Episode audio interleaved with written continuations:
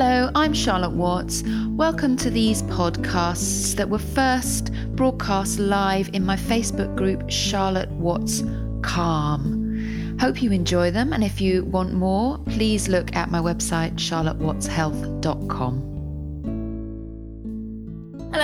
welcome to this live session on true comfort food. And I want to just really tune into that word true there. Uh, and that's what speaks to our true nature, our essence nature, that which down at our belly really connects with us and really gives a true sense of comfort. So let's just define comfort there as well. Comfort is not something that numbs or mollifies us, that gives us a kind of a a, a, quick fix numbing stops us feeling, which is what many of our comforting actions, comforting habits do. Anything that's a negative coping pattern, for instance, any excessive behavior.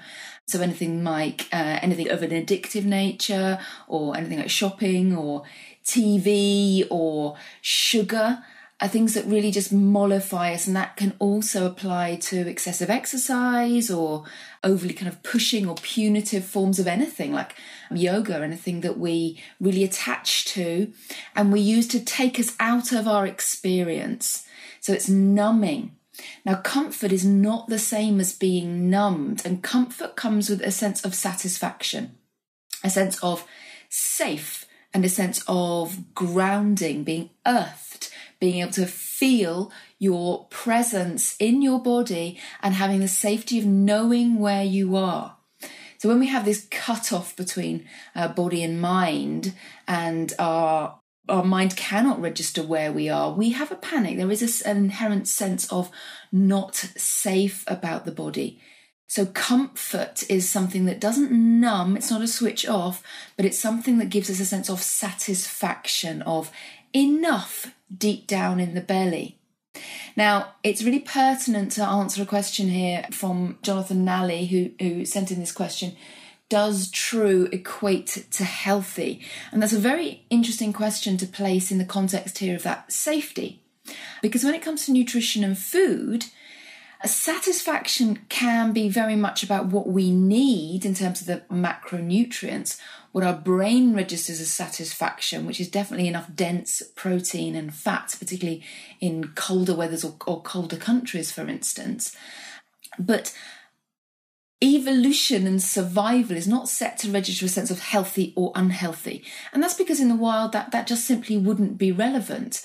The way we evolved, the way our body mechanisms and systems evolved wasn't to have to make the choice between healthy or unhealthy. Unhealthy choices weren't just weren't around. They're a human construct, which is why the body receiving them is so confusing to DNA. It's why we kind of um, have these heightened responses, why refined sugar creates this beta endorphin rush, because apart from honey and, and fruit in nature, we just wouldn't get that level of sugar um, both honey and fruit, neither of those are single sugars. They they take a while to break down in the blood system. And if in the wild you found some honey that would be within a hive, you would probably eat it all at once and you might have a, a sugar surge. So in the wild, if you found a hive, a source of honey, you you would probably eat it all at once if you could do the work to get past the bees. So you would have a sugar surge but that would be quite an unusual occurrence for you, and your body would deal with it. Um, it wouldn't be kind of layering that on to other healthy habits either. You wouldn't have the kind of sedentary and psychosocial stress of the modern world. It's a very different context. So to have the kind of sugary snacks that we eat and the things that we numb ourselves with in modern life is a new occurrence to the body and creates a whole new set of coping mechanisms and a flood of beta endorphins and a flood of opioids that are not in ways that our body was designed.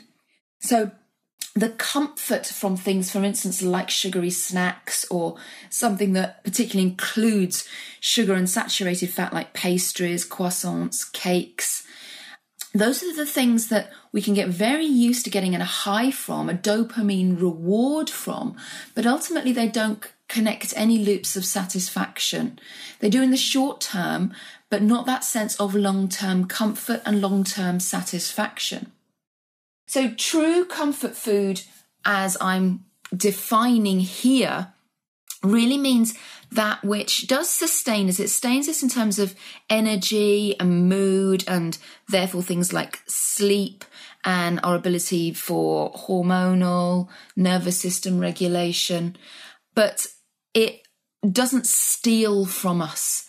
So there's a sense of support, a sense of registering satisfaction, and not necessarily because it ticks our boxes in what we deem healthy, but it creates things like um, fats and proteins entering the stomach will give CCK, the satisfaction of fats and proteins entering the stomach, giving us a real and true sense of satisfaction, real, true and sense of comfort by registering that we've had enough. We go get what we need from the gut to the brain axis. And that's a real sense of true comfort. And it's a real sense of health in the fact that not that our body has any sense of long term health, uh, that's just not what propagates the species. We get a lot of reward for things that propagate the species. So that will be instantaneous energy as well as things like laughing and group activities and any cohesion with the tribe.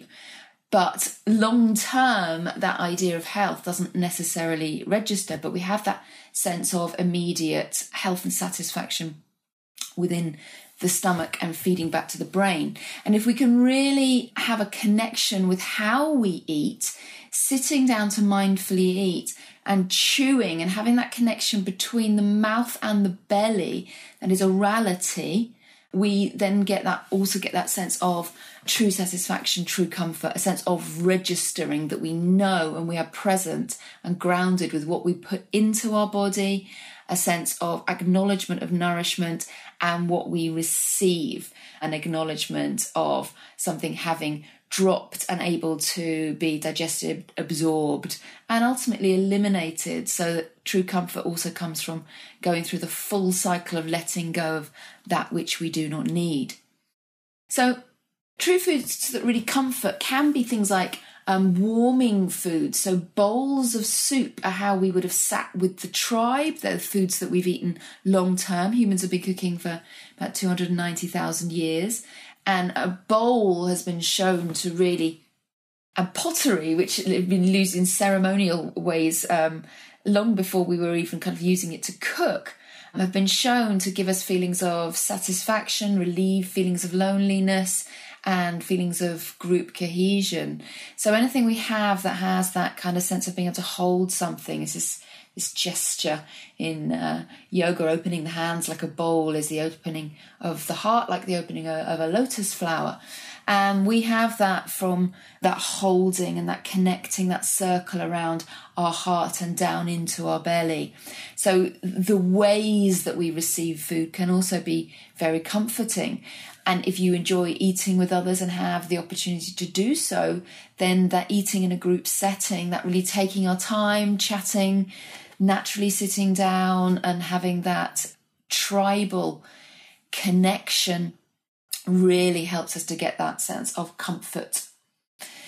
So, for us, if we can find the healthiest foods, and it might not be completely healthy, but it might be our version. So, for instance, I have a healthy version of beans on toast, which is rye sourdough and a very particular healthy brand of beans, baked beans we have here in the UK called Whole Earth with grated cheese on top. That is one of my just ultimate comfort foods.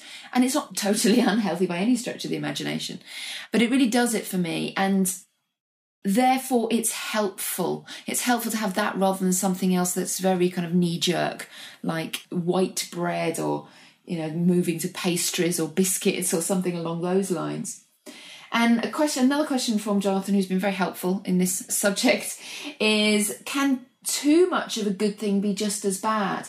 And that's quite interesting when we get into a kind of healthy groove with what the foods that we find comforting. And then we can end up having often the same foods over and over again. And the comfort in that can be the ease of convenience and knowing where we get stuff from and just having our habits and our routines.